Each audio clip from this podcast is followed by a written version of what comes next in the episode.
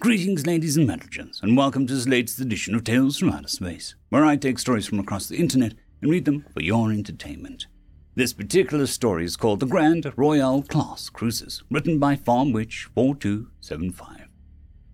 I look up from my desk, surprised at the sight of a human clad like some kind of heavily armored monk standing in my office. He stood there with a noticeable smile and looking down at me.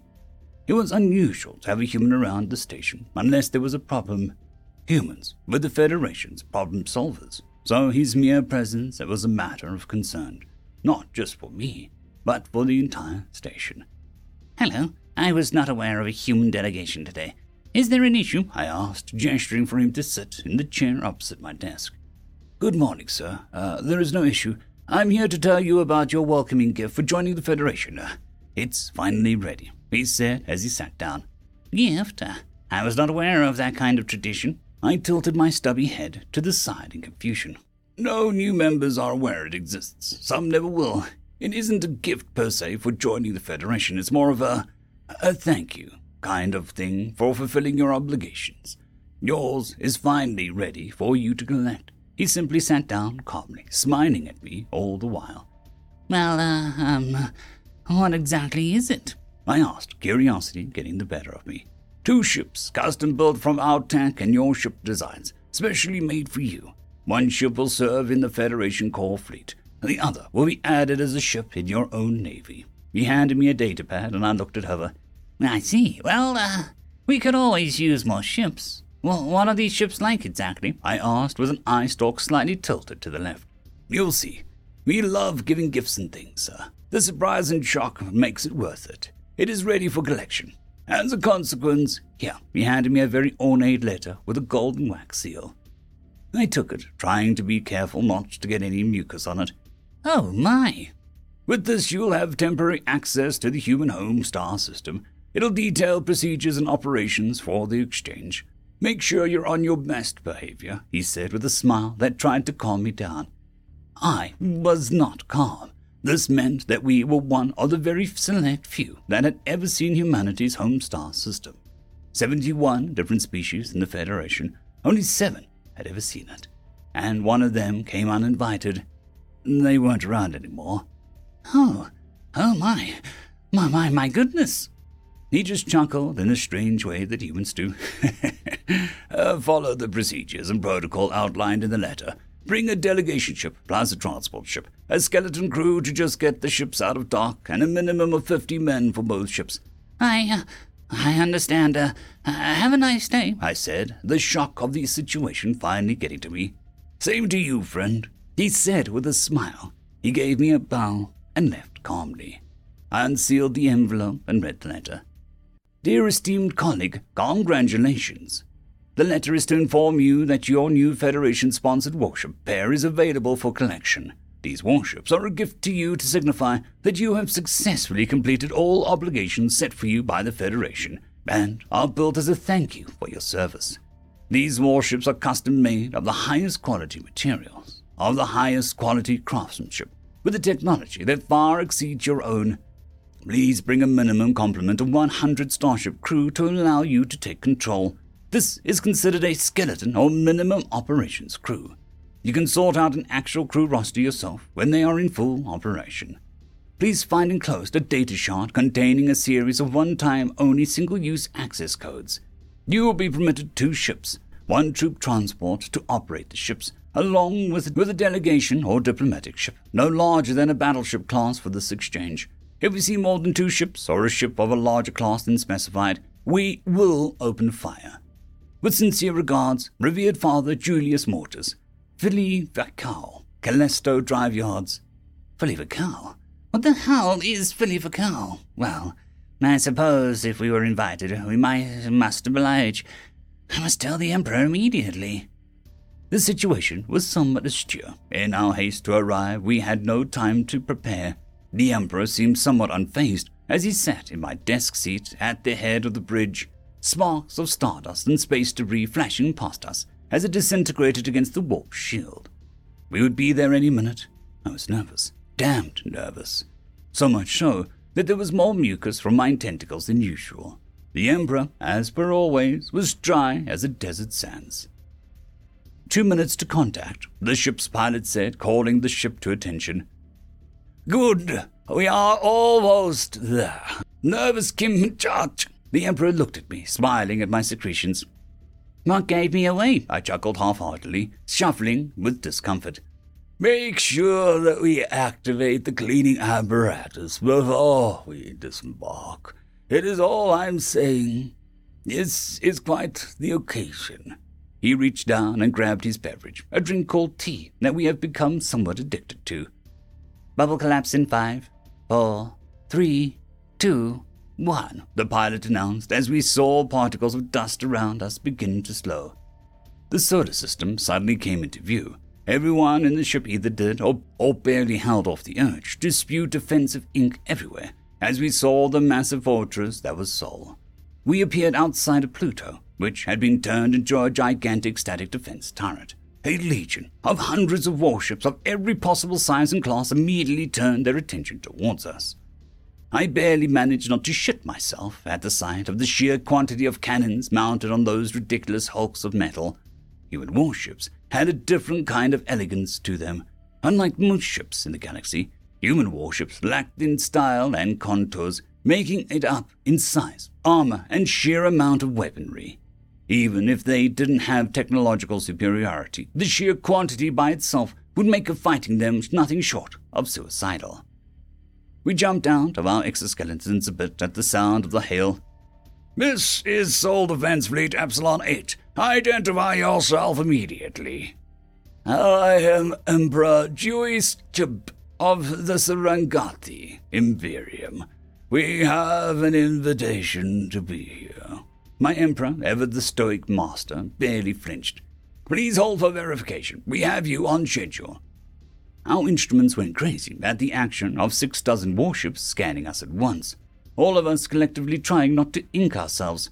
Verified. Proceed Vector three thirty by four eighty-eight. Callisto Docks Bay forty-seven. Copy that. The pilot had to stop himself and clear his throat to stop the squeaky voice. uh, copy that. Uh, we're in motion. I heard a subtle laugh over the comm as the radio crackled out. Human ships dispersed with two of the larger cruisers forming up with us. It took us about an hour in sublight speeds to get there.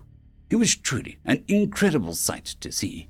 Thousands, tens of thousands of ships, all human design, all operating in near-perfect concert as they drifted in space around the star system.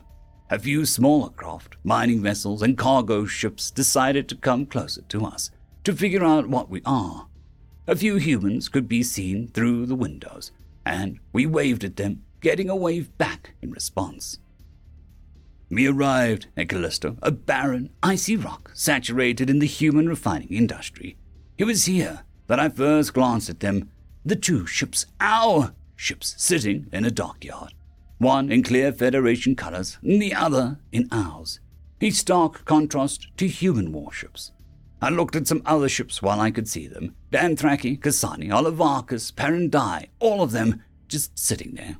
What in the abyss are they doing here? Two ships, a pair for every species in the galaxy. Even the bioships of the Telaxu Hive. How do they get these? The entire crew of both ships shared a concerned glance as we slowly moved into place in the only empty spot available. A soft thunk signaled we were docking to the station. The Emperor stood up, and we all instantly snapped out of our stupor to full attention. Right, let's go then. By the abyss, the system is uh, fascinating, he said as he headed towards the airlock. The security team that greeted us was minimal. One of the human ambassadors I knew well was here. The most striking thing I saw, however, was the group of seven monks standing nearby, wearing dark purple robes, gilded with gold trimming. Each one had a face mask of an intricate and handmade design connected to a very high-quality pressure system. Under the robes, I could clearly see heavy augmentation and armor plating. Each one carried with him a plasma spear in his right hand, a pistol in his left holster, and a rifle of some kind on his back. We tried to ignore the sight and greeted my fellow ambassador with the Emperor's blessing. Andrew, my friend, so good to see you. I held my tentacle out to him. He grabbed it gently with a smile as we shook hands. Indeed. An incredible day, indeed. Uh, I wish you told us that you were coming. We would have sent out a red carpet or something. Had no idea the Emperor himself was coming." And we bowed to our Emperor in greeting. The Emperor smiled. "When given an opportunity to see the home system of the Federation's founders, do you think that we would miss this?" "Indeed. So you have probably noticed on your approach what exactly sits in these dockyards. I assume you are curious," he said, with a very cheeky smile. "Indeed we are. How did you get those ships, even the Telaxu Hive bioship?" I said, absent-mindedly. "We made them, well, they did," Andrew said, gesturing to the seven monks nearby. "Wait, what?" "These are called Grand Royal Class Cruises. Battlecruiser class, modular design template with a full suite of custom weapons, high-grade materials and reactors. Identical to of a kind, save for the paint job. Come, you need to see it to believe it. Let's show you your first fleet ship," Andrew said with a heady smile, as we all filtered out into the viewing ports towards the ship. A layer of our excess mucus followed us, with tiny plate-sized robots behind us cleaning up the mess as a hundred of us squidged off towards the docks. We all gathered round the viewing windows, crowding around the dock as we looked at our new ships. I had a ship engineer near me. He had his face fully pressed into the glass, his bulbous eye stalks firmly squished against the plexiglass. He let out a loud, sensual squeal before collapsing in a wobbly heap on the floor. A babbling mess. Most other engineers or navigators likewise did the same. It was a collective orgasm of sorts. Both myself and the Emperor, along with a few officers, stood back at the sight and profusely apologized at embarrassing display. The humans simply smiled at us, nodding knowingly, as if their own engineers suffered the same fate. Andrew held his hand up at us and offered the officers the first look at the interior. We walked in, and immediately one of our officers noticed something. The ship was uh, magnificent, beautiful, regal, divine. The air itself held the freshest starship air I could ever breathe, as if I were in my own home on my home world.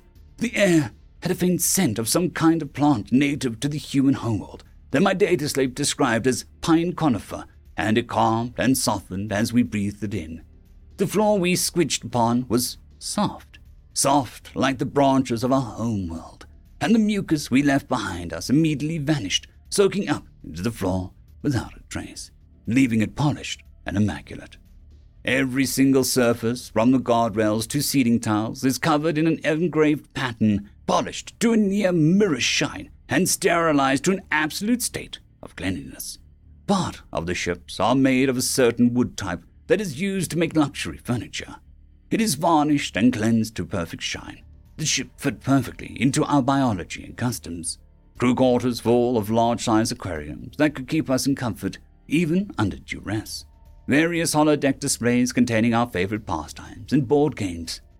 The main bridge had control stations fitted to make us as comfortable as possible. Holodeck and solid-screen displays for all the ship functions. The mess hall was already fully stocked, built more like a restaurant than a starship's mess hall. Every surface is sterile, clean. Tables made of our homeworld trees, chairs made of luxury metal, covered in a thick cushion of Arcanthian silk, again from our homeworld. The engineering officers who followed us were bubbling, wobbling uncontrollably the more they looked at the ship. "Wait a minute, w- wait! Something is off here," the Empress said, taking a few close looks at the panel access point. He opened it, and the sight of the gears and pistons inside making an engineer squeal in delight. Mm, this is... Uh, this is... He looked at Andrew. "Is this entire ship handcrafted?" Andrew laughed.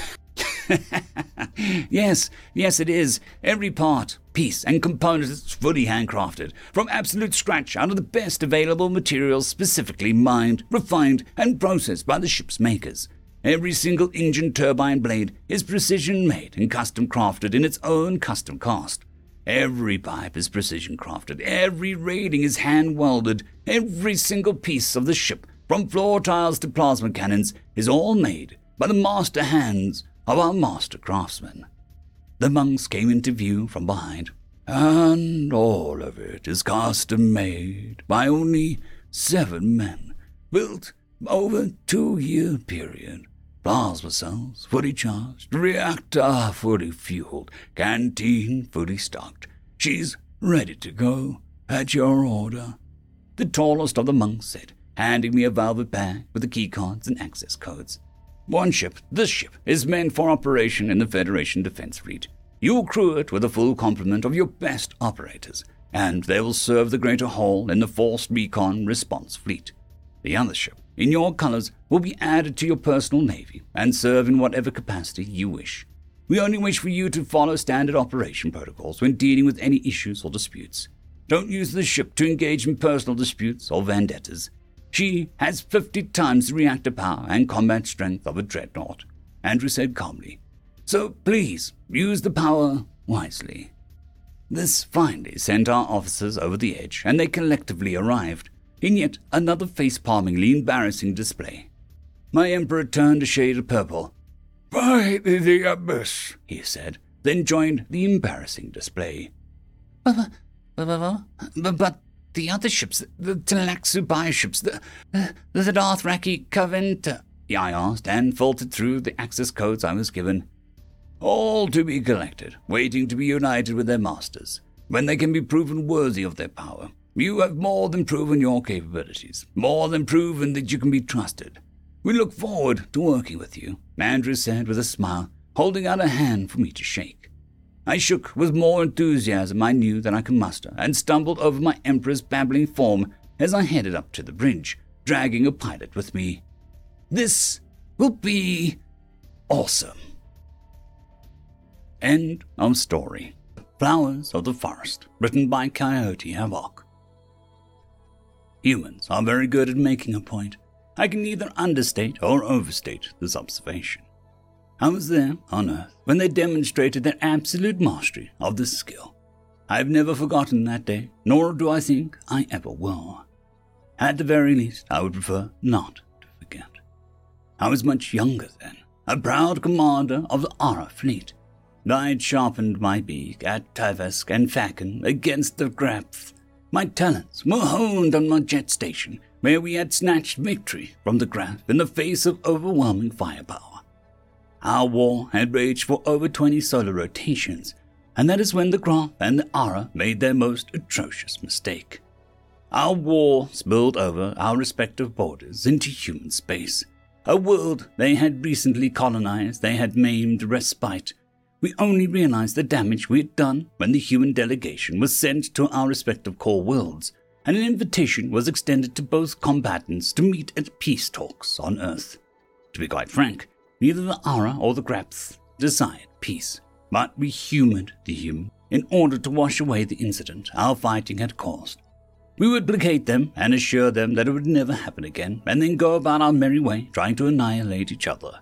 We would quickly see how foolish we had been to believe that that was a possibility.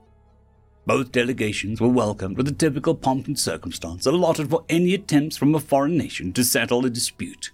Both belligerents seated apart with a peaceful delegation strategically placed between them at all times. Weapons were forbidden for obvious reasons, but what struck us in the Krapth delegation as odd was the location. Instead of a major city such as New York or the center of government such as Berlin, they had decided on a population center less than fifty thousand named Wagham. If that wasn't enough of a deviation, they also announced that all parties should be expected to be ready before the local star had even broke the horizon at oh seven hundred local time.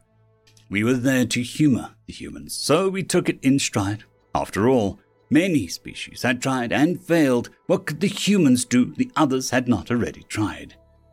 As requested, everyone was awake and dressed in their ceremonial best before dawn, and both us and the Krapth were surprised to find a human military detachment waiting for us, armed with ancient gas and piston-operated rifles. A Krapth general was the first to raise a complaint, but the human delegation assured us that the weapons were ceremonial and showed us that they were loaded with blanks. They then bid us to walk with them in the foggy pre-dawn air so that they can hear both sides of our war and what it was over. Assured that we wouldn't have far to walk, we ventured out onto the streets of a small town and began to discuss the reason for the war, still thinking to ourselves that we were humoring the humans.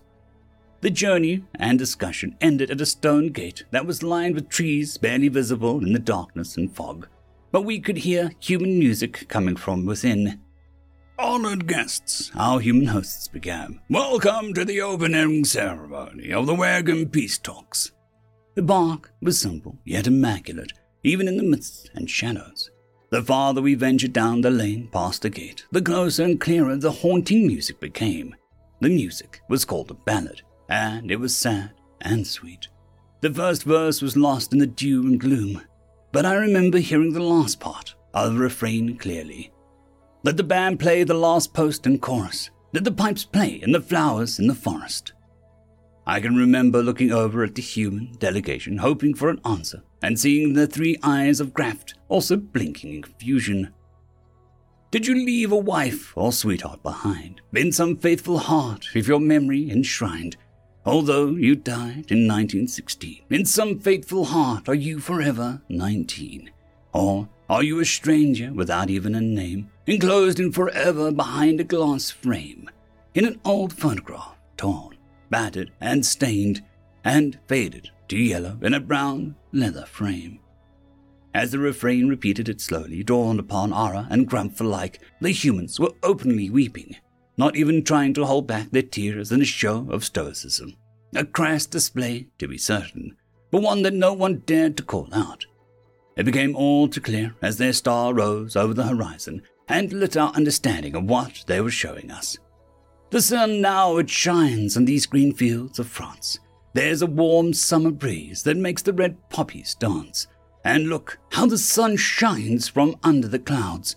There's no gas, no barbed wires, no guns firing now. In the new light of the day, we realized where we were. A small, intricate stone arch stood watch over hundreds of gravestones. But here in the graveyard it is still no man's land. The countless white crosses stand mute in the sand. To man's blind indifference to his fellow man, and a whole generation that were butchered and damned. This was no opening ceremony. Did they beat the drums slowly? Did they play the fife lowly? Did they play the death march as they lowered you down? It was a warning and a promise. Humanity had almost destroyed themselves in conflicts as the music had made plain. How much havoc would they wreak on us? Did the band play the last post and chorus? Did the pipes play the flowers in the forest? We had involved humanity in our petty conflict, and they were going to end it one way or another. As if to hammer in the point, the last verse was sung. How young Willie McBride, I can't help but wonder why. Do those that lie here know why did they die? And did they believe when they answered the cause? Did they really believe that this war would end wars? Well, the sorrow, suffering, the glory, the pain, the killing, the dying were all done in vain. Horror hit both the Krapth and the Ara simultaneously. For young Willie McBride, it all happened again, and again, and again, and again, and again. He had been invited into a tragedy of a species who knew death and despair on a deep and personal level, who had strived to be better and always slipped back into their atrocities. We would learn from their mistakes or suffer the fate alongside them. After the Treaty of Wagon was signed, I decided to look into a war that was mentioned in that heart-wrenching song. eight point five million of their soldiers and six million of their civilians had died by the time peace was finally established, on the eleventh day of the eleventh month, in their year nineteen eighteen. twenty years. Nine months and twenty-one days, their Second World War began, the same amount of time the Ara and Krapth had been at war. End of story. Story number two. Wise, Wise Humans, written by Magic Rectangle. Hold my beer, my new friend Todd was the first human I ever met.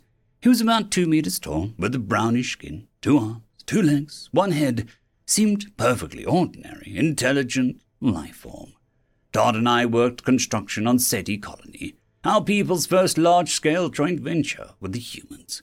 We worked all kinds of odd jobs, really. Neither of us had advanced training in any particular field, so We just shuffled around to do whatever needed an extra set of tentacles. We got into the habit of hanging out after work, since neither of us had any family on world. Todd was always fun to talk to, and got even more fun after he had a few beers in him. Unfortunately, this biocompatibility scanner told me that drink wasn't suitable for ingestion, so I stuck to apple juice, a tasty beverage from the human homeworld. That night wasn't much different from any other. We were wandering the construction site for the new nesting area. As you probably know, no nesting area is complete without a breeding pit.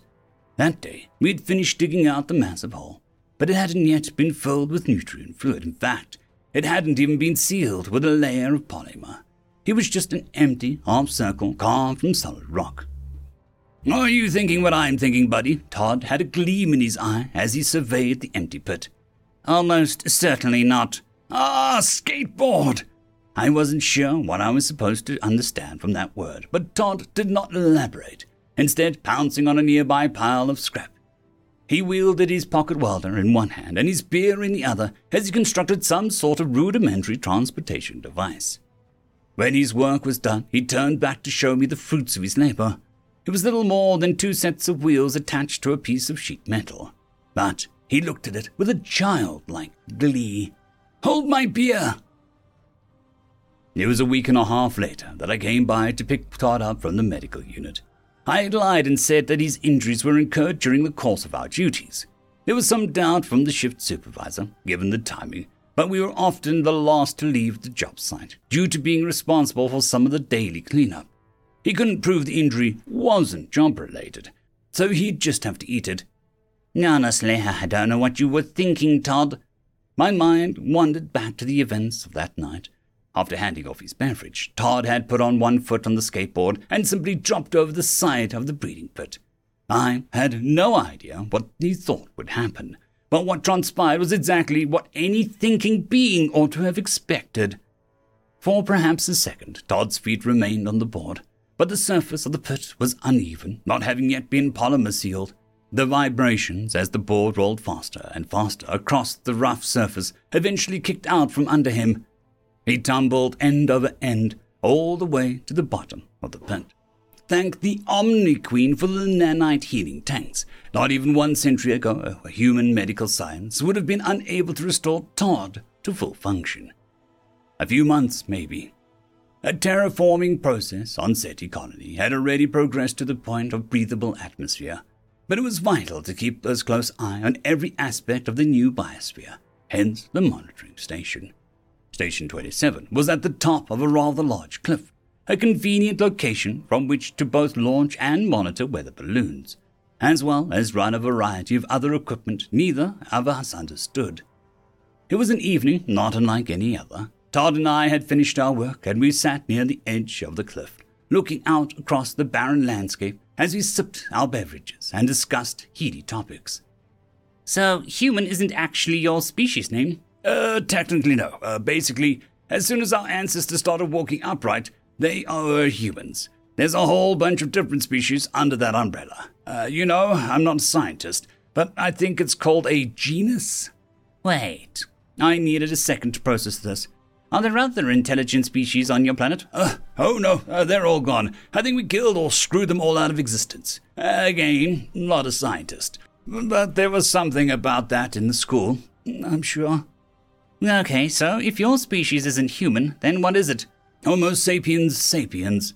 I blinked at my translator app. You called yourselves the wise, wise humans? Huh? I don't know. It's Latin, I think. Uh, is that what it means? What the feck? Todd seemed to be done with the conversation. His eye had been drawn to a pile of scrap that should have been a weather balloon, but it had been damaged in transport.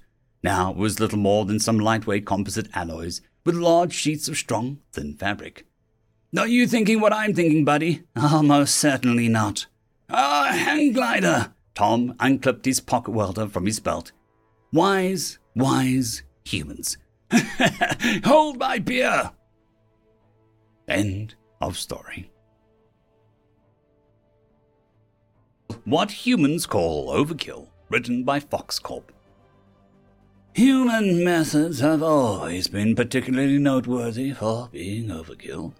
Admiral Talon flipped through several pictures on a large projected screen behind him. The Battle of Yavon five. Humans called it a light bombardment. The picture behind him depicted five battlecruisers in orbit, all simultaneously firing orbital artillery towards the terrorist stronghold known as Keep two. Over two megatons worth of ordnance were dropped on fifty square mile area. When questioned about the severity of their methods, human ambassadors frowned in confusion and stated, "That's just the nature of orbital fire support." A screenshot of a human news website flashed behind the Admiral. The bombardment was so trivial that it was little more than a footnote under a footnote titled, "Human Volunteers Aid in Peacekeeping Operation for those who are not alive a hundred years ago. The Keepers of the Sacred Word, as they called themselves, were the most dangerous terrorist cell the galaxy had seen in over half a century. To the humans, they were little more than a fly to be swatted." One of the most infamous pictures of all time was next to be presented on. A human soldier onlooking the ruins of an entire city of New Calanti. A small armada of frigates lingered over the city's smoldering corpse while blasting autocannon fire at anything that dared to peek its head out of the rubble. Despite all of this destruction, the soldier appeared to be entirely relaxed. Her rifle swung over her shoulders, and she rested lazily against a tree. It is reported that the slowed human soldier had been part of the first wave of droptroopers to make landfall around New Calanti. According to both human and independent reports, the soldier managed to kill at least fifty-seven enemy combatants single-handedly before being evacuated from the surface. Shortly after this photo was taken, the entire city of New Calanti and everything within a two hundred mile radius of it was turned into glass by nuclear warheads. A picture of a human lawyer in court appeared on the screen. The Galactic Council tried to try the humans for war crimes. The human lawyer pointed out two things that were enough to get the trial dismissed immediately. One, the Galactic Council themselves called upon humanity to deal with the Calantine issues. And second, several deadly viruses were released from the New Calanti Biological Research Facility in an attempt to drive off human forces. The lawyer put it best, arguing that humanity was faced with the prospect of losing a city or losing an entire planet. We chose to destroy the city before it could destroy itself. Admiral Talon took a long drink of water before continuing. I would like to remind all of you that humans glassed New Calanti as a concession. Humans originally claimed that they planned on glassing the entire continent and quarantining every system in a fifteen light year radius to prevent the spread of whatever diseases the Calantians had cooked up. Not even that plan was considered overkill to human command. It was at this moment the crowd began to rustle. One young officer even raised her hand to interject. After a quick nod of appreciation from Admiral Talon, the officer began, If fifteen light year quarantine wasn't considered overkill, um... The officer audibly gulped and faltered slightly. What was? Admiral Talon let out a chuckle as he changed the slide behind him. If only we knew. Once more, the room fell into disarrayed whispers of disbelief. The Admiral looked around the room while still chuckling. A quarantine of a hundred light years was proposed as an extreme but reasonable course of action. Instead of mutterings, the room fell into a stunned silence. Sensing that he'd recaptured their attention fully, the Admiral continued. This exchange served as a warning to the galaxy at large that humanity would see taking ludicrous courses of action as perfectly sane and reasonable. Because of this, we ramped up our surveillance on the human project sustainability in the following years, decades, uh, and as of now, centuries. What we have revealed is certainly insane, but also incredibly revealing. The picture changed rapidly and varied wildly in scope and scale. Photographs of diplomats, engineering projects, battlefields, corporation logos, government insignia, backroom deals, the whole nine yards. What you are about to be informed of is highly classified. Anyone leaking it will face court-martial and very possibly execution. But it is critical that you see this information just to see the nature of the beast and his humanity. Once more, pictures swapped randomly until eventually a video began to play. The dim lights in the gargantuan meeting hall darkened completely. What was being displayed on screen was nothing short of monumental. Subtitles displayed. A large grouping of human military assets is seen amassed near an anomalously large hypergate. The camera zooms and pans for a better view. The number of visible human warships is eleven thousand one hundred twenty-seven. Gaia, Officer one. You ever see a battle group that large? Gaia, Officer two. In the history book, the hypergate begins to activate. Gaia, Officer one. Holy shit, you seeing that? The star the hypergate orbits begins to darken as its energy is drained. The camera begins to zoom into the center of the hypergate. Gaia, Officer two. Zoom the camera more in on that, uh, that copy, right? Gaia, Officer one. I've already run the diagnostic twice. What we are seeing is real. The gate is connected to a galaxy. Analysis confirms that it is the Great Band Galaxy. Gaia, Officer two. Get Overlord on the line now. The situation's changed. End of video.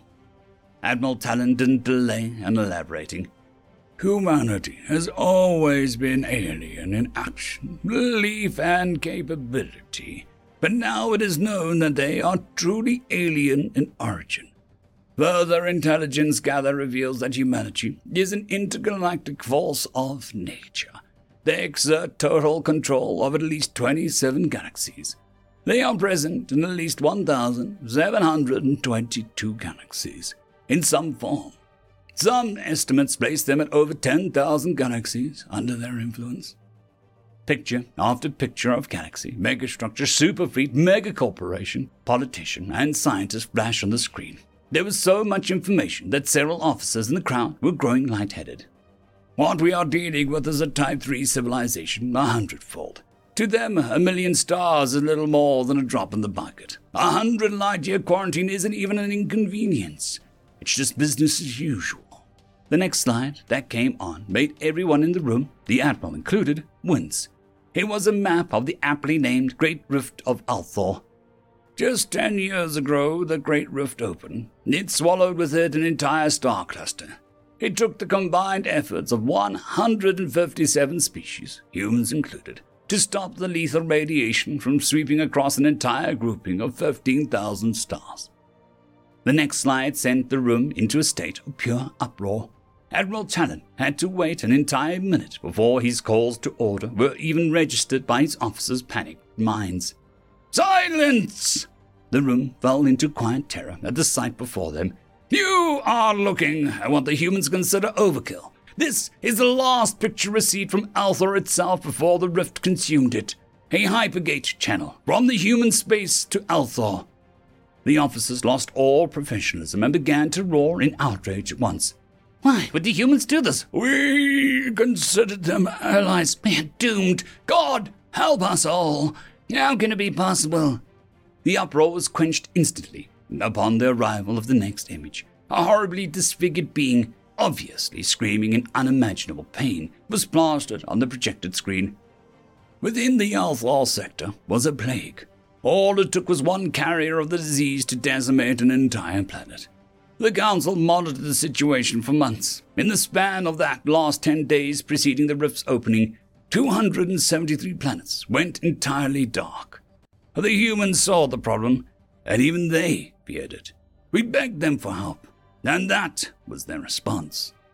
On the display was a quasar, an active supermassive black hole with the gargantuan constructs channeling its energy into a beam of pure annihilation. The human hyperweapon is the most destructive device the universe has ever seen. They've harnessed the power of the quasar, focused it further, and used it in times where overkill is truly necessary.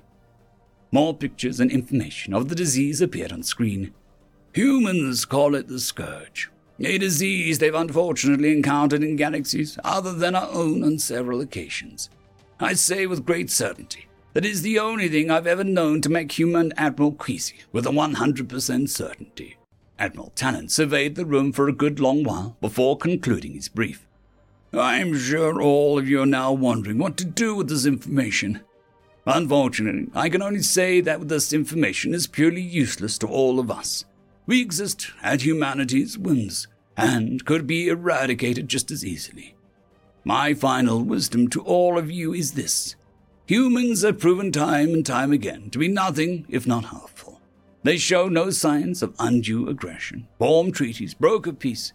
They check all the boxes of a civilized species. What I'm telling you is under no circumstances to go against the grain with humanity. They know best and have enough firepower to make us see or blind us with it should they see fit.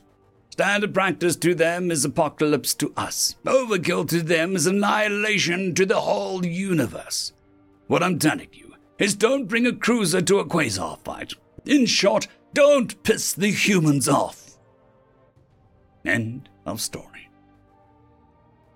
Intelligence Report, Human, uh, Video Games, written by Adjutant Stormy. Tensegron had been ordered, read at gunpoint, to produce another report on human cultural strategic aptitudes. Command was not yet satisfied, so if his, this enclosed, report was not to Command's liking, his next mission may be the one he is not meant to return from. Tensegron had been doing a species equivalent of sweating, panting, as they did not possess dermal sweat cooling. He was on Terran Hour nineteen of reviewing these uh, video games, a tradition of computer simulations dating back to their second millennium of their calendar. The feats of manipulation, strategy, and pure, unmitigated, uncensored slaughter had his entire physiology in panic. Tensegron took a few moments to step away from his computer, making a cup of what Terrans would call tea, a melange of herbs steeped with a very hot water. In his case, a calming mix of herbs from his homeworld designed for patience and reduced heart rate. Focus. He needed focus. Unlike his previous reports, this one would be filmed for judgment by Command to see if Tensegron had unduly exaggerated his findings. Uh, for my report, I will divide these Terran video games into four categories. From least concerning to most. He took a soothing sip from his tea and steeled himself alongside a fortified bomb. He looked back at the camera. The first category will be with uh, the A R P G, or action role-playing games. Your typical A R P G has a player, in this case a Terran, face off against regularly insurmountable odds as they control a single warrior against hundreds of times their number in enemies. The character will inevitably fall yes, but even from a weakened initial state, they will acquire additional physical skill in the attempt, as well as the rewards for their perseverance. This is not unlike our recruitment on Zephyr Prime, for our green-blooded.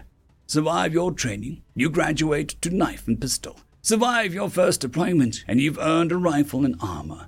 Be granted veterancy, you may have your own command vehicle. But this is not a military blood sport. This is a simulation for entertainment. These humans accidentally know our promotion system, ergo, how to use it against us. Taking a moment to have some more tea, Tensegron returned to his video. These players do not at all suffer again and again for their promotion. The Terran video games often have what they called hacks and cheat codes, whereby unblooded players may skip the line of experience and acquire the arms of greater compatriot. Worse yet, these promotions are commonly purchased with currency. Read, pay to win. Yet, when competitive comparisons can be made, the most veterans may be beaten every challenge on their own merits, a dozen times over. There are A R P Gs of sword and shield combat. There are those of aerial dogfights. There are those of pure magical fantasy. The masters of the genre have reflexes to rival our best interceptor pilots. Cue footage. A twenty-minute montage of dodge rolling in Dark Souls. Next is the genre that I will acknowledge is the turn-based tactical R P G. These involve the players commanding a squad of individuals of usually different ranks and talents, set upon by an enemy of equal or traditionally greater numbers. often tasked with a specific goal in an environment of hostiles. The number of games in this genre exceed description. Whilst the A R P G requires reflex and attentiveness of a pilot, the turn-based tactical R P G takes off where A R P Gs left off. You have a handful of specialists. You must make masterful use of each man's talents, or you fail the objective at best, or you all die at worst. Any offshoot of the Human's Rules framework of Dungeons and Dragons is a prime example. There are roles that are obvious to us: champion, shield-bearer, scout, healer. But then there are easily fourteen flavors of mystics, for lack of better term. Each represent a yet unknown technological capability. And so every player knew the way to best counter them with the scarcest weapons and armor. Devised in the second millennium of Terran years, they had predicted all sorts of abilities from E C M warfare, the hyperspace interdiction, to concerted energy weapons, all represented by these ancient mystic classes. Before they had even colonized their first extraterrestrial body, humans had already mastered anti-energy weapon tactics, anti-gravitics tactics, anti-plasma tactics. We still hear human soldiers today boast that they passed their reflex save when boasting about surviving a plasma barrage. Next, and the second most worrying, grand strategy. Let's not mince words. Any Terran who is adept at these games is at least as capable in logistics as our lowliest quartermaster general. These games sprawl continents, worlds, and frequently galaxies. Stellaris, now in its seventieth release, now in the non-fiction section of the market. Historical human eras, from Imperator Rome fifty to the Victoria Age, Victoria seventy, to their first and second and third world wars, Hearts of Iron fifty-six. These games, or Stellaris players call practice, generally are a holistic empire simulator. Industries must be adjusted, manpower rearranged, resources exploited, bought or stolen, all to the end of supporting an empire. An empire that need men, material, and sometimes cannot be too precise about where it comes from. Political and social strife that can be depicted down to just one janitor who's about to rebel, and the player can make the decision. Do I make that janitor's life better by raising the minimum wages? Or do I think that the state has the resources to crush this inevitable proletarian rebellion? You have the choice to disappear his faction ruthlessly, should you choose so. In wartime, how much labor am I willing to force my P O Ws to do before my populace realizes I've abandoned the virtues we started the war with? Tensegron posts five screenshots from Hearts of Iron deployment screens, political screen, unit screen, and resources. These players have largely already solved the minutiae of running an expansive wartime empire in digital form. Woe betide us who goad these humans into actually having one. Finally, real-time strategies. If A R P Gs are to a truly skilled soldier, as tactical R P Gs are to a sergeant, and grand strategy to a commander-in-chief, where the hell is real-time strategy land in the command structure? Tensegron plays twenty minutes of competitive StarCraft. R T S Masters players average four hundred actions per minute. They may command up to several hundred units at a time. Just in the StarCraft seventy-one Championships in Sol System, the victory clocked in at six hundred A P M at peak. No longer a game of science fiction genre, as humans have power armor, have met physically attuned races, as well as hive mind swarms. These players are essentially experts at battalion-level command. They are masters of economy and attrition. They know exactly how many Marines they can sacrifice to an objective and still reap a net profit. How many tanks, how many aircraft. They're not even doing math anymore. They're just literally able to intuit the cost-benefit before contact is made. These wizards are able to see sheer military value in a half second and know when to engage, when to retreat, and how to preserve the whole battalion, even if every man in it knew that they were dead. We know there are devouring swarms in the black. We know there are more physically attuned races that can manifest otherworldly abilities. StarCraft uses these as their primary opponents. That experience is not nothing. but these masters can issue four to six hundred commands per minute. Give them enough live intel, and these battalions would run absolute circles around any command structure in the galaxy has ever seen. I have seen human gaming, and I am scared. Tensegron shakily having another sip of his tea. End of story. Story number two. Interviewing Human Shipbuilders. Written by Thunder Salmon forty-five. Welcome back, everybody. Today, our guest is a representative of General Spaceflight, the leading shipbuilder of the Human Federation spacecraft. Please welcome Charles Allen Dawson. Thank you. A pleasure to be here. Mister Dawson, it was well known that humans borrowed their early spaceflight design from several other spacer species before settling on a human hallmark, so to speak. But you specifically have had a special hand in making one unique adaptation to human spacecraft that really allowed humans to excel. Care to enlighten our listeners? Ah, thanks again. I am humbled that everyone likes to attribute the spatial atmosphere system to me. But there was a whole team of us involved in its development. Well, we certainly would like to express our appreciation to your team as well. Now, please, tell us a bit more about the spatial atmosphere system. What is it, and how does it work? Uh, of course, uh, well, um, I guess I'll go into a short history, if you don't mind. It'll put the entire system into a better perspective. Please go ahead. My listeners are always receptive to human histories and human stories. Humans, as you know, evolved as a predator on Earth some one hundred to two hundred thousand cycles ago. We were not a clear apex predator species. We were preyed upon just as often as we preyed upon others. We developed relatively keen senses for Earth creatures that helped us both hunt prey and avoid becoming prey for others. Our senses became keen enough that even during sleep, our daily unconscious resting period, that any one of our senses could awaken us immediately to alert us of danger.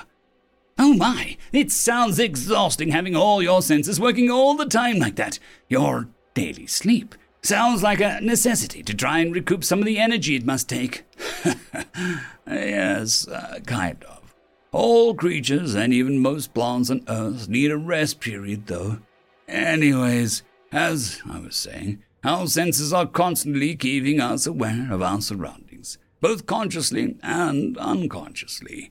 What we didn't realize when we became an interplanetary species was how quiet and non-sensory most spacecraft are. Most early spacer humans kept music or air circulator systems running constantly to deal with the lack of regular sensory inputs. Really? Are you suggesting humans found other species' crafts were too quiet? Yes, exactly. We found that humans need sounds or vibrations or other stimuli constantly to keep ourselves at peak alertness and performance. The first non-human crafts that we adopted for us were small Mescaline cruisers. Obviously, our species were similar enough in size and shape that almost no modifications were needed.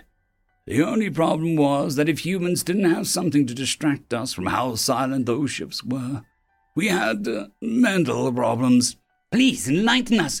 What were these early issues? Believe it or not, hallucinations. Our subconscious brains made up sounds, and it made a good deal of our early pilots very superstitious that Mescaline ships were haunted. The only sounds you might naturally hear on a well-tuned Mescaline ship would be the capacitors charging during the high-energy maneuvers. Even that sound is only heard by a small percentage of humans anyway. So obviously, we needed something to meet the sensory needs of a human in space. And that was the special atmospheric system? You got it. The S A S system is tied directly to the ship's interior monitoring system and exterior sensor arrays. It makes the fully digital system on a spacecraft sound and feel like a mechanical system. It literally fools the pilot into receiving almost all information subconsciously. Subconsciously? How is that possible? Well, for example, we programmed the ships to play a deep droning sound permanently to indicate that the ship is traveling and the engine is operating.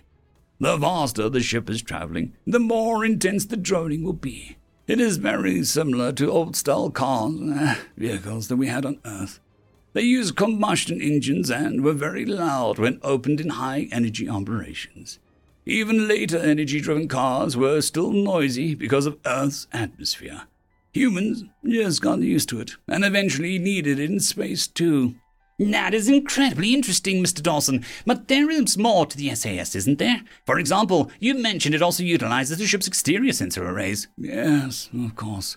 There is an old saying, in space, no one can hear you scream. That was an old movie tagline, but rang true on many levels. Space was too quiet for humans. How early games and simulations all made space more dramatic by assuming the sounds of other ships around you, or space explosions during war actually booming, or even enemy laser fire making a pew-pew sounds. We simply made sure that anything happening outside the ship made a sound of some kind for the humans to hear. The sounds are projected to the human crew in a full surround system, so we can monitor actions without seeing their physical locations. And somehow this made humans adapt easier to space? Absolutely. Since making our ships act high-tech but sound low-tech, our crews were able to consistently become some of the highest-ranked pilots amongst known space species. Oddly enough, one more trick we used to use was to very lightly disable our inertial dampeners. Just a fraction of a percent, so we could feel the ship's acceleration or feel the gravity fluctuations during turns and maneuvers. All of this was incorporated into the S A S. Humans apparently work better when overwhelmed with sensory stimulus. Ha! I see. There you have it, listeners. Humans can attribute their success as space species to keeping their planet-side distractions as part of their normal space routines. Once again, I would like to thank Mister Charles Allen Dawson for sharing with us a small snippet of human design and history. We look forward to hopefully having you on again. And thank you, dear listener. Until next time, this is Miss Clean Romap on Outpost Podcast Radio. End of story.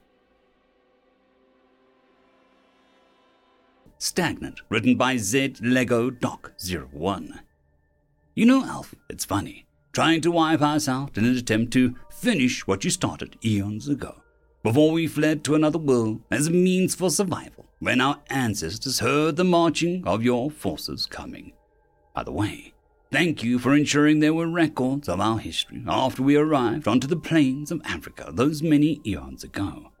We sadly couldn't afford to bring our records with us, so it was rather nice knowing that you saved them, and even after going through it, along with comparing them to our own records, we cannot help but laugh. Oh, why, you ask, because you elves still don't fucking understand us. You see, you elves can live for millennia. You elves don't have to worry about the sand in your hourglasses reaching the bottom as badly as we do. As such, you can take as much time as you like with developing your society, technology, and beliefs. But as humans, we didn't have such luck. We had short lives, typically only living for a hundred years. As such, we had to advance our society much more rapidly. After all, if we wanted to see our achievements completed in our lifetime, we had to build fast and build big. We had to use our short lifetimes wisely, before going into the void. It taught us to live our lives to the maximum. But when we started to catch up to you elves, in the mere eighth of the time it took your people to advance technologically, you grew scared. For the first time, your superiority was at risk. So what did you do? You attacked us. You wanted to wipe us out to ensure the elves would be the dominant culture, society, and technologically based civilization on our world. On your world. That's why the dwarves, orcs, and goblins don't dare advance further than you, because they still remember what you did to us. The only species that didn't have to fear you were the halflings, but they're basically just small hippies, so they wouldn't really have any problems with them. And in all the eons since we ran away to survive, in all those eons you had to yourselves, did you advance in the slightest? No. Believing Then now the threat of an equal to your own was gone. You went right back to where you started, while also keeping the others in line. We have a word for such a civilization as yours. Stagnant. You shouldn't have let yourselves become stagnant. Do you know what we did after we established ourselves as the apex on Mother Terra? We looked up. We saw all the stars in the night sky and went, we must go there. So we built a primitive chemically propelled rocket and sent an artificial object into space. Then we put a man into the stars and landed more on the moon in just a few short years. But even that wasn't enough for us. We saw more places to go beyond the horizon and built more and more advanced spacecraft to reach them. Eventually, we discovered others that roamed the stars. Some were friendly enough, others, and our drums of war beat again and again until the threats were wiped out. Sometimes we lost, sometimes we won, but through all the challenges thrown at us, we learned and advanced. Do you know why this is? Because we always saw room to improve. We weren't content with just having things one way. If we saw that something could be improved upon, we improved it. If we saw something that could be built in another easier way, we switched to that method.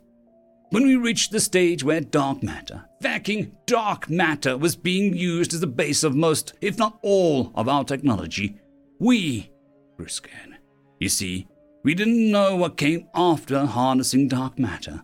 We didn't know if there was something that came after it. We feared that we'd be entering an era of stagnation. That was until someone looked into a mirror and found one more thing to improve and upgrade. Homo sapiens evolved into a new stage over five hundred years ago. Now, we are Homo superior. We are the first and currently only known techno-organic life form in the galaxy. And when we rediscovered the portal structure that allowed us to come to Mother Terra in Africa when we fled, we, of course, figured out how to turn it back on. Our curiosity of the unknown practically demanded that we open it again. What we were expecting when we crossed was to discover new civilizations to learn from and cooperate with. What we were not expecting was to be shot at with extremely primitive bows and arrows. When we learned why you attacked us, we concluded the only way to ensure your survival was to remove your empire from its status as the dominant power and force you all to wake the feck up to reality. That's why our armies marched in your territory, batting aside your pathetic armies, armed with spears, swords, bows, and arrows, while ours are armed with particle, plasma, projectile, ground support, tanks, and a whole host of weapon types that we don't feel like listing. So Prince Morvan Silvercrown of the Elven High Kingdom, do you wish to see your pathetic, stagnant empire fall to the ground in the next fifty minutes? Or would you like to contact dear old Dad now and beg him to stop before we show you what it's like to be on the receiving end of a superior power hellbent on putting you in your rightful place beneath your betters? Better decide quickly, because the sand in your people's hourglass is rapidly hitting bottom. End of story. Story number two. Human Tradesmen, written by Adjutant Stormy. As people of Terra filtered out into the galaxy with their discovery of F T L, their world felt insufficient in opportunity for many of their overpopulated arcologies, and so the human diaspora began. Today, twenty human years on, you can find human longshoremen, teamsters, plumbers, and pipefitters, and electricians mixed into every starport staff in half the galaxy. These human specialists are valuable, able to handle what might require your race to heavy machinery, able to hold deadly poisons without a rebreather, able to retool the coolant system on a live ship reactor. You can see why we keep them on. There's only one little problem. They call it the Union.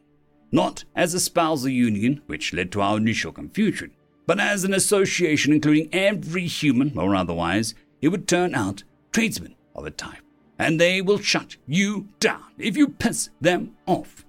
Piss off a human union and be prepared to lose hundreds of thousands of credits per day. The benefits have been attractive enough to lure the other menial species to join. In twenty-four oh six, Human Standard Year, the Nash Typhon War broke out. Imagine velociraptors fighting red pandas. The adorable Typhon was immediately in the back foot. Stations to be used as F O Bs were hard to find on both sides. Take the Longshoremen's Union of Local fifty-four thirty-nine two on the non-aligned Takata Station. A dispute over hazard pay due to the ongoing shipments of explosives through Takata during the Nash Typhon War caused the Union to simply put down their equipment and wait. And wait. No shipments moved, no arms transported. They had demands. In the end, after four weeks of halted armament shipments and a detrimental reversal in the war, the liaison officers of the Takata Station were told by Typhon Command to pay the men whatever the hell they need to give us our trice-damned munitions. The Human Steward, as he called himself, accepted the new agreement. I'll need this in writing, he said.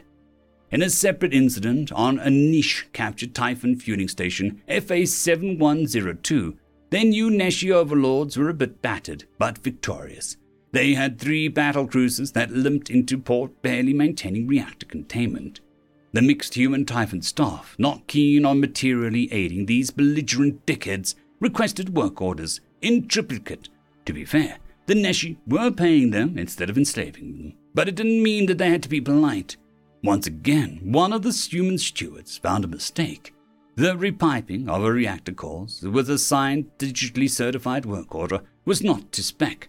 As ordered, these ships would go critical within a week. Incorrect heat-tolerant material, incorrect emergency venting valves, you name it. The Neshi ordered the whole wrong part. But the Neshi were the warriors, not the engineers. So the Humans introduced a new concept to the Typhon compatriots. Work to rule. No, don't labor to dominance. Work to the rule. Everyone knew these ships were going out faulty. But I'm just following the work order, boss, is pretty phenomenal defense. Some of the Typhon felt guilty until the Human Steward told them it's not your ship and it's not your money, and they've been kicking our teeth in for weeks. In the end, the Humans ended up joining Typhon in the war, but only to fish their people out of the Neshi backwaters, and it was over in a matter of months. The Nesh started the war with a fleet of pirates and battlecruisers, fierce and numerous, and ended the war by humiliating situations like running out of fuel, because the dock workers uh, forgot to top them up. Shield generator failures. Not my department, boss. It doesn't have pipes. Equipment malfunction. And critical reactor events from dubiously enthusiastic maintenance. Human tradesmen had won the war by being very, very selectively lazy. Pro-union sentiments rose markedly throughout Human and Typhon space after the ceasefire. End of story. Final Fight of the Terran Ravens, written by Tonberry Fay. No Terran battleship has ever fallen to the foe. They've been wounded, sometimes so severely as to warrant decommissioning, but not one has ever been abandoned, captured, or lost in the void. Deus Irae, God of Wrath, was the first true battleship. She had haunted the dreams of the Quaviar Voidsman for over sixty years. Lesser vessels had surrendered at the mere sight of her rather than risk the fury of her guns. An entire squadron of heavy cruisers was tasked solely with hunting her down. I ask you, how could the Deus Irae ignore such a challenge to her might? The fleet's anchorage was Tynos three. A plan was made to bait them out, to send a Q-ship along the spinewood front and bring the fleet to battle. Then the real Deus Irae would make an extremely dangerous in-system jump to the gas giant and hit the anchorage. The plan should have worked. The hunting pack was far out of position, and the Terrans made their jump flawlessly. Yet, rather than an empty station, Deus Irae found four Quavilar battleships and their escorts present for repair and resupply. The captain of the Deus Irae ordered an immediate withdrawal. She loosed a single spiteful volley with every gun and torpedo to wound the station and cripple the dry-docked battleships as she broke off and burned hard for safety. Frigates and cruisers hounded her all the way out. On the bridge, Captain Merlin and his staff performed the cold calculations of battle. They could outrun the enemy battleships, but not the smaller craft. They could outfight any of those ships three to one, but there were six vessels bearing down. Every option was considered, and every hypothetical ending was the same way. Deuce Arai would not make it. If they ran, they'd be run down. If they stood and fought, they would die. Surrender was the only way to spare her four thousand crew from death. Surrender is not an option, Wing Commander Lees insisted. Not one of our battleships has been claimed, and I'll be damned if it's ours that's the first to fall. Then what do you suggest? The captain asked. Lee glanced at the displays around the chamber, taking in the tactical data, evolving the situation. Scramble Terra's Ravens, he said.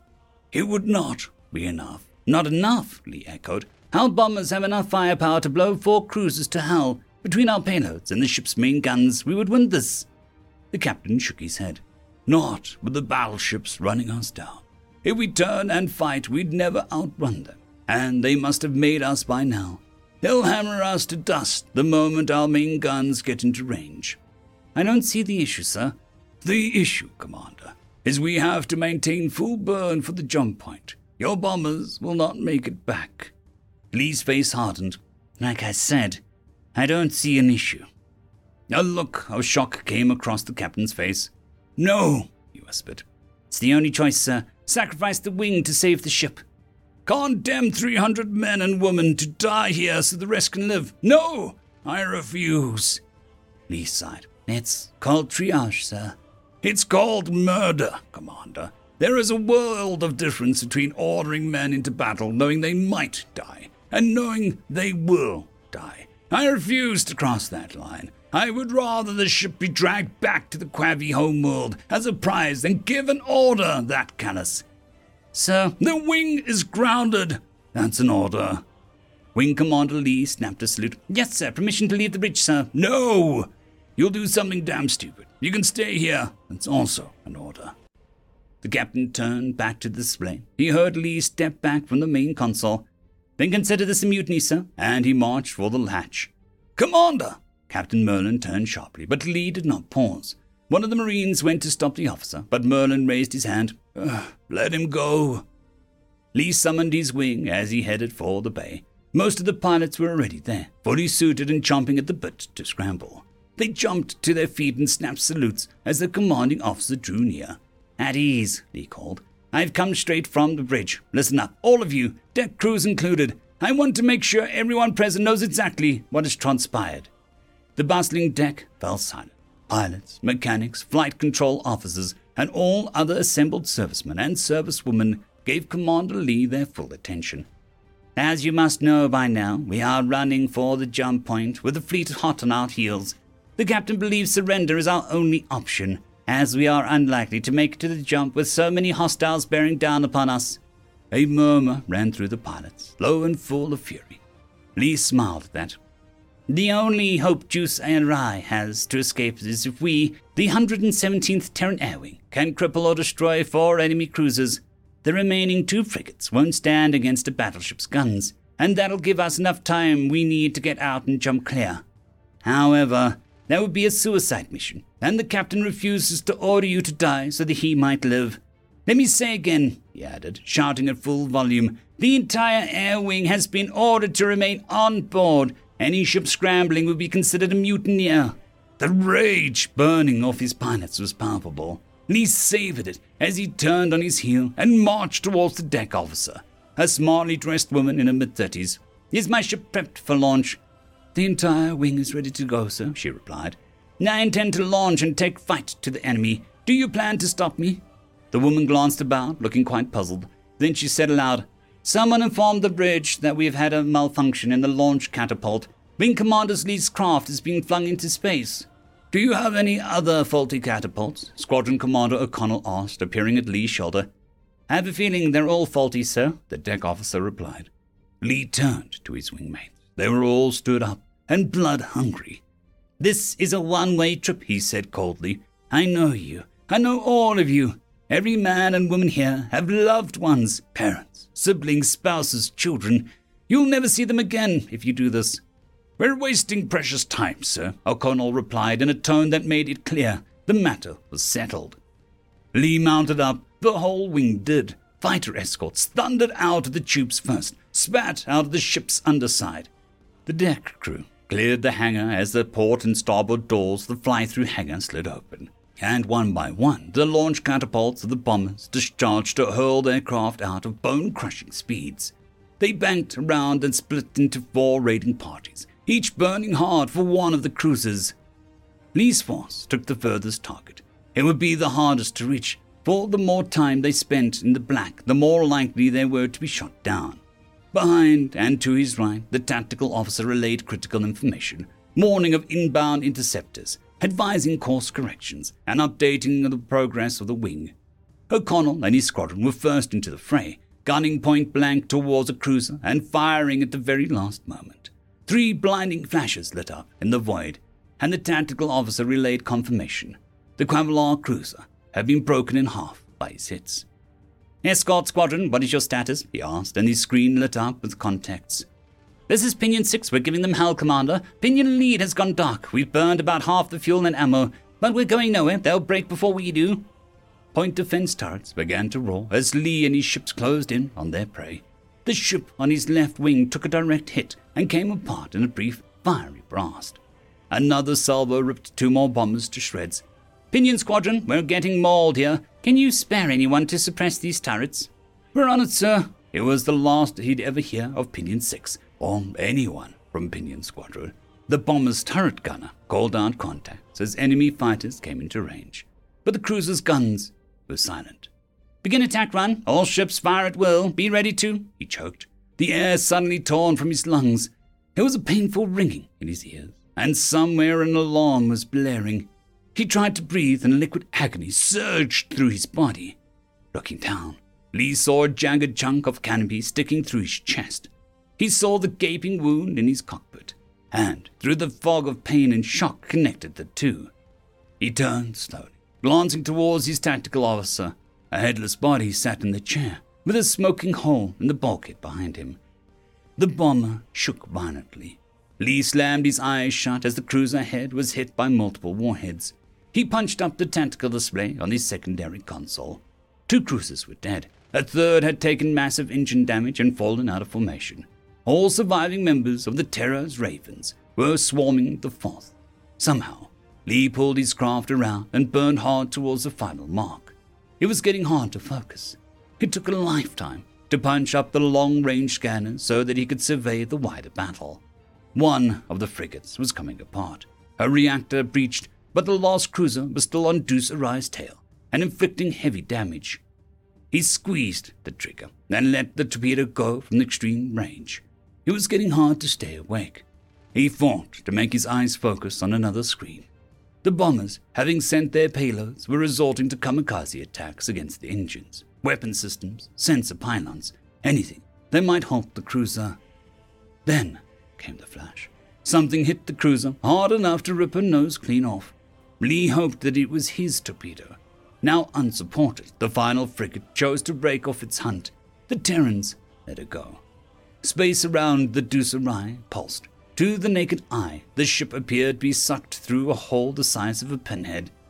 She was gone, far from the reach of the Quavalar. Lee looked at his command screen. All icons were red. No fighters, no bombers, no escape pods. He smiled despite the grim news. "No Terran battleship has ever..." He was too tired to finish the boast. Lee let his eyes slide shut and joined the rest. End of story. Refugees, written by Shane Watson. Geordie held open the door. "Welcome to the cat shelter." "Knock it off," Penn said.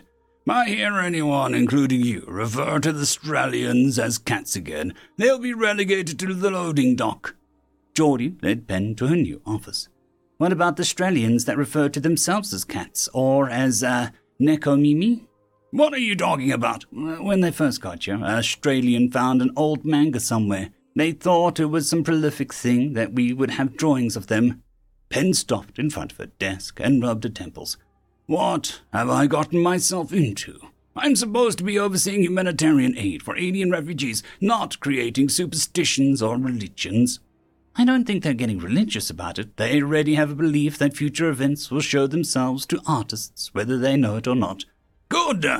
I wouldn't want them to think they were gods or prophets or saints or something. She took off her overcoat and tossed it across the empty desk. Um, Geordie looked uneasy. I don't think we need to worry on that front. Why? They got here and the first thing they see is, uh, wait a minute. What kind of manga was it? Geordie looked away. Uh, well, um... Penn groaned. Great! We offer refugees assistance and the first thing they see gives them reason to believe that we have perverted motives for doing so. I, I wouldn't say they think we're perverted, but they think that we are strange and they are, um... Uh, curious? About what? Uh, don't be alarmed if one of them asks to see your body. They what? They find it odd that we wear clothes regardless of the temperatures. They only wear clothes when they need protection of some sort. Warm clothes when it's cold, camouflage or armor when they fight, and so on. Have you? Hey, give me a break here. None of us has done anything of the sort. These people are traumatized, and we're here to help. Sorry, uh...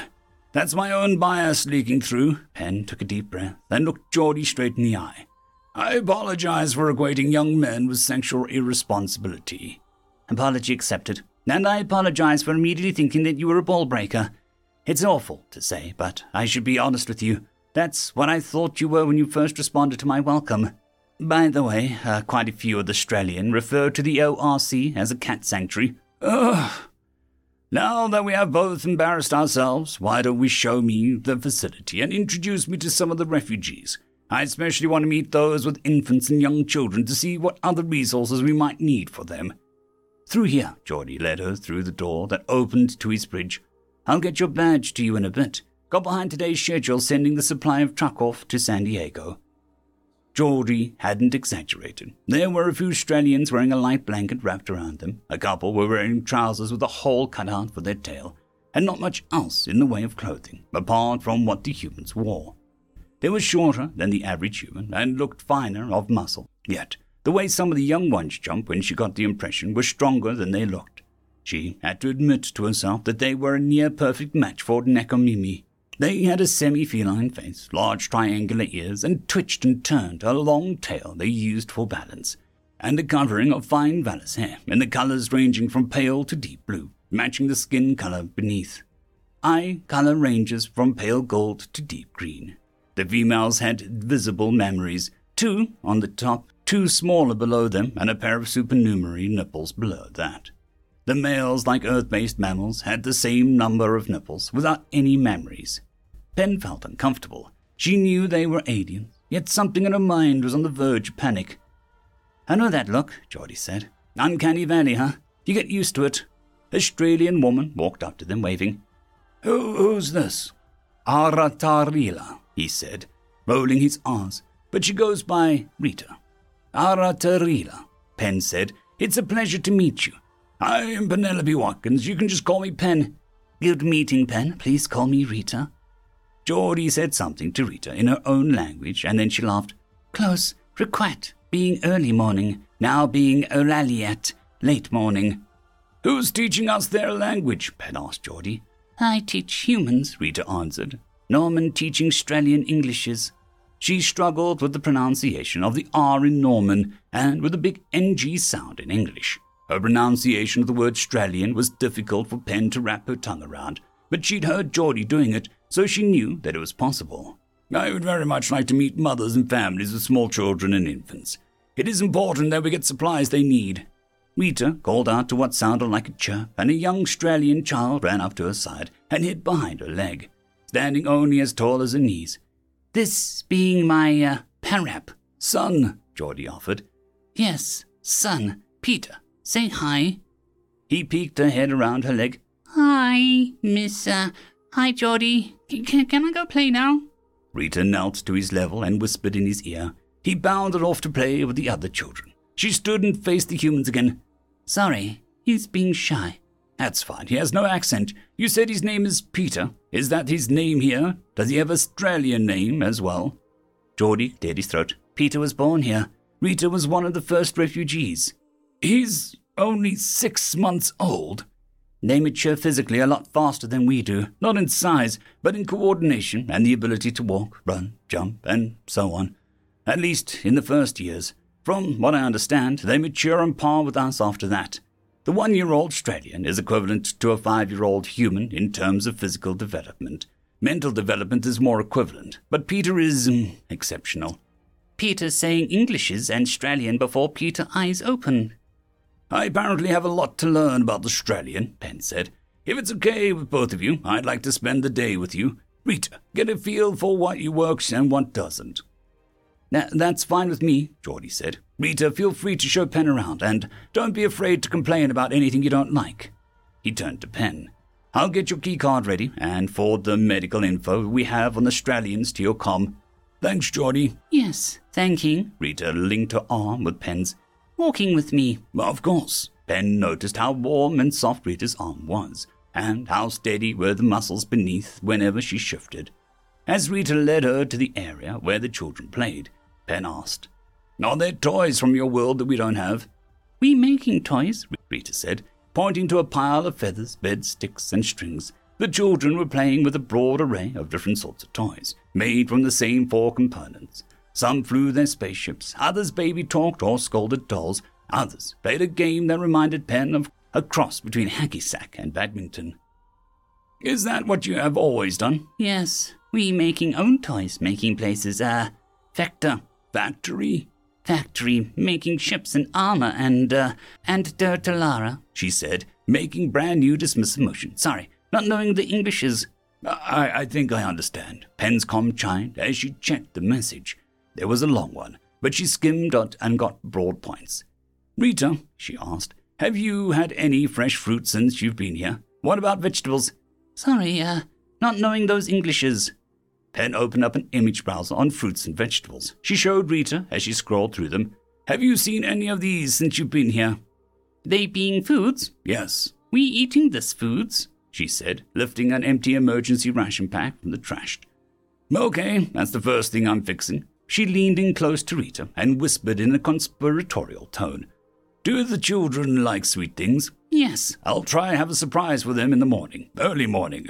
What was it? Requat? Yes. Penn sent a message from her comm from Penelope Watkins, director of Oceanside Refugee Center, to San Diego Refugee Coordination Warehouse. Add to required provisions in amounts to match O R C population. Daily, fresh, in-season fruits and vegetables, eggs, honey, bread, butter. Weekly, extra strawberries, extra butter, maple syrup, blueberry syrup, waffle mix, and base ingredients for waffles. Extra requisitions. One-time twelve double waffle irons, Lego Classic one thousand pieces or more. Any item from S D R C W. Have driver, comm, or director for purchase on the economy at director's expense. End of story. I'd quickly like to thank the T five peeps. Bitmori, Terran on Air, Cold War Boomerwaffen, Severin Cerberus, Red Panda one two one, Leslie five one seven, Bushmaster one seventy-seven, Casper Arnholtz, Cam Maxwell, Lightsjock, Dragzoon W R E, Lord Azrael, and Arcadian. Thank you.